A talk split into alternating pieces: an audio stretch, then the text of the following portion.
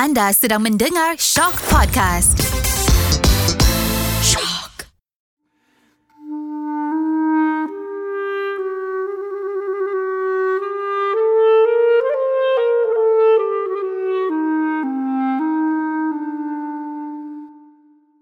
Kisah Abu Hurairah radhiyallahu anhu, seorang perawi hadis yang memiliki daya ingatan yang kuat, mampu mengingati dan meriwayatkan banyak hadis.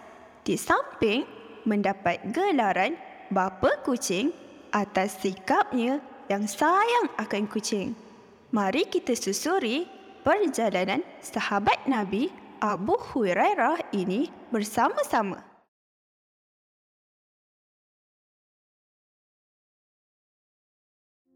Assalamualaikum adik-adik.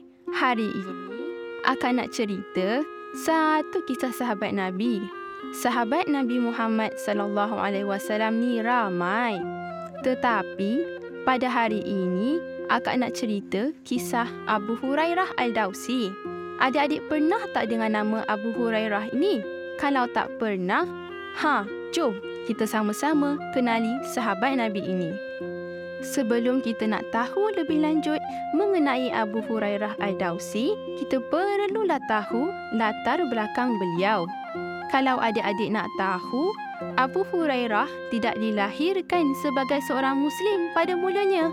Nama beliau pada asalnya adalah Abdul Syam.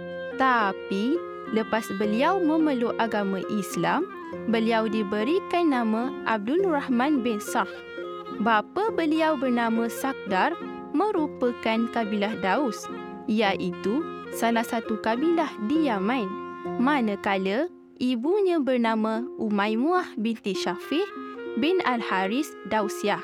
Beliau dilahirkan pada tahun 19 sebelum Hijriah dan memeluk Islam pada tahun 7 Hijriah. Beliau diislamkan oleh Taufail bin Am Ad-Dausi, seorang utusan Nabi Muhammad sallallahu alaihi wasallam semasa di Dausi. Abu Hurairah juga pernah menjadi datuk bandar semasa pemerintahan Khalifah Muawiyah bin Abu Sufyah. Beliau dilantik menjadi datuk bandar lebih dari satu kali tahu. Abu Hurairah ada seorang ibu yang sudah uzur ibunya tidak memeluk Islam walaupun Abu Hurairah sudah berkali-kali bercerita dan mengajak ibunya memeluk Islam. Beliau berasa sedih lalu beliau terus berjumpa Nabi Muhammad sallallahu alaihi wasallam untuk bercerita akan hal tersebut. Baginda pun mendoakan ibu Abu Hurairah supaya terbuka hati untuk memeluk Islam. Alhamdulillah.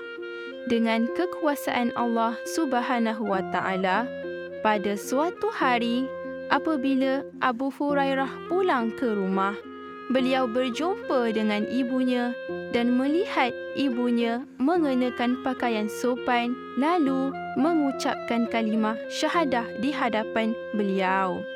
Ashhadu an la ilaha illallah wa ashhadu anna Muhammadar Rasulullah. Aku bersaksi bahawa tiada Tuhan yang layak disembah melainkan Allah dan aku bersaksi bahawa Nabi Muhammad itu pesuruh Allah. Beliau sangat gembira akan berita tersebut. Di sini kita dapat lihat walaupun Abu Hurairah dan ibu beliau berlainan agama pada asalnya, beliau tetap sayang dan menghormati akan ibunya. Adik-adik pun jangan lupa untuk sentiasa menghormati ibu bapa tahu. Adik-adik tahu tak Abu Hurairah ini merupakan seorang perawi hadis? Meh akak kongsikan. Maksud perawi hadis ini adalah orang yang menerima dan menyampaikan hadis daripada Nabi Muhammad sallallahu alaihi wasallam. Hebat bukan Abu Hurairah ini? Pada waktu Nabi Muhammad sallallahu alaihi wasallam masih hidup, Abu Hurairah lah yang mencatat dan meriwayatkan hadis daripada baginda. Beliau selalu berdampingan dengan baginda lebih kurang tiga tahun lamanya. Beliau juga meluangkan hampir seluruh masanya untuk mempelajari ilmu daripada Nabi Muhammad sallallahu alaihi wasallam. Sebanyak 5374 hadis yang beliau telah riwayatkan. Banyak kan? Kuat betul ingatan Abu Hurairah sehingga mampu meriwayatkan hadis sebanyak itu. Ha, kalau adik-adik nak tahu, dalam kalangan para sahabat, beliaulah antara sahabat yang mempunyai daya ingatan yang kuat. Sebab itulah tidak hairan beliau mampu meriwayatkan hadis sebanyak itu. Bukan itu sahaja, Abu Hurairah juga adalah orang yang paling banyak bertanya kepada Rasulullah pelbagai soalan sehingga membuatkan baginda kagum akan kesungguhan Abu Hurairah dalam menuntut ilmu. Disebabkan sikapnya itu juga, Abu Hurairah Al-Dawsi juga ada ramai anak murid sekitar 800 orang. Abu Hurairah juga merupakan seorang yang bijak membahagikan masanya dengan baik. Pada waktu siang, beliau selalu berdampingan dan mendengar hadis daripada Rasulullah sallallahu alaihi wasallam. Manakala pada waktu malam, beliau selalu mengisi malam beliau dengan solat, tidur dan mempelajari hadis. Beliau juga turut bersama-sama mengikuti Rasulullah semasa perang. Wah, hebat sungguh Abu Hurairah. Beliau bukan sahaja cinta akan ilmu tetapi seorang yang berani memperjuangkan agama. Abu Hurairah ini ada nama gelaran. Kalau adik-adik perasan, nama beliau adalah Abdul Rahman. Tetapi akak selalu sebut Abu Hurairah sejak dari tadi kan? Ha, Abu Hurairah itulah nama gelaran beliau. Kalau adik-adik nak tahu, kenapa beliau digelar Abu Hurairah? Begini ceritanya. Pada suatu ketika dulu, Abu Hurairah terjumpa dengan seekor anak kucing yang comel.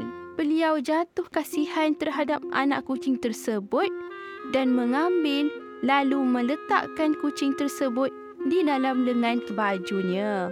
Aku kesejukan dan kelaparan. Tiada yang memberi bantuan kepada aku. Baik sungguh hamba Allah ni.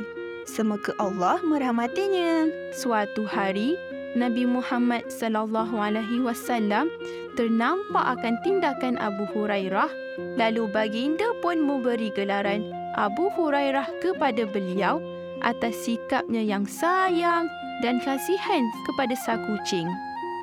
Disebabkan tindakan beliau itulah Nabi Muhammad sallallahu alaihi wasallam menggelarnya Abu Hurairah atau bermaksud bapa kepada kucing.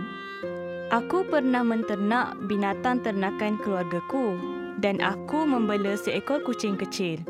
Pada waktu malam, aku meletakkannya di bawah pokok. Manakala pada waktu siang, aku membawanya berjalan bersamaku.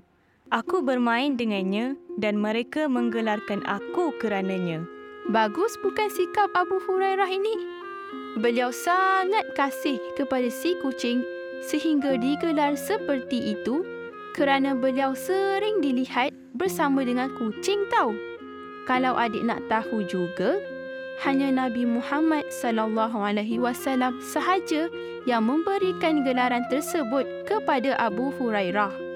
Gelaran-gelaran yang diberikan menunjukkan yang Abu Hurairah ini sangat akrab dengan Nabi Muhammad sallallahu alaihi wasallam pada ketika itu. Berdasarkan kisah yang telah diceritakan, kita dapat lihat bahawa terdapat banyak iktibar yang kita boleh jadikan sebagai pengajaran dan terapkan nilai murni dalam diri kita. Pertama, kita boleh mencontohi sikap Abu Hurairah yang cinta akan ilmu. Sebagai contoh, adik-adik boleh mencontohi sikap Abu Hurairah dengan rajin mengulang kaji pelajaran di rumah dan bertanya soalan kepada guru sekiranya adik-adik tidak faham akan sesuatu di dalam kelas. Seterusnya, kita juga hendaklah berbuat baik terhadap sesiapa sahaja sama ada manusia mahupun haiwan. Tidak salah kita berbuat baik. Malah kita dapat banyak ganjaran pahala tau. Jadi, adik-adik nak tak dapat pahala, bolehlah adik-adik ikuti nilai murni seperti kasih sayang sebagaimana dengan kisah Abu Hurairah ini dan buat semampu yang adik-adik boleh. Okey? Adik-adik perlu ingat ya kisah Abu Hurairah ini supaya kisah ini dapat dijadikan panduan dalam kehidupan kalian kelak. Terima kasih sebab mendengar kisah kakak tentang Abu Hurairah. Assalamualaikum. Bye. Koleksi podcast ini adalah kolaborasi antara UiTM Puncak Perdana, Fakulti Pengurusan Maklumat Sains Perpustakaan bersama Zayan dan Shaw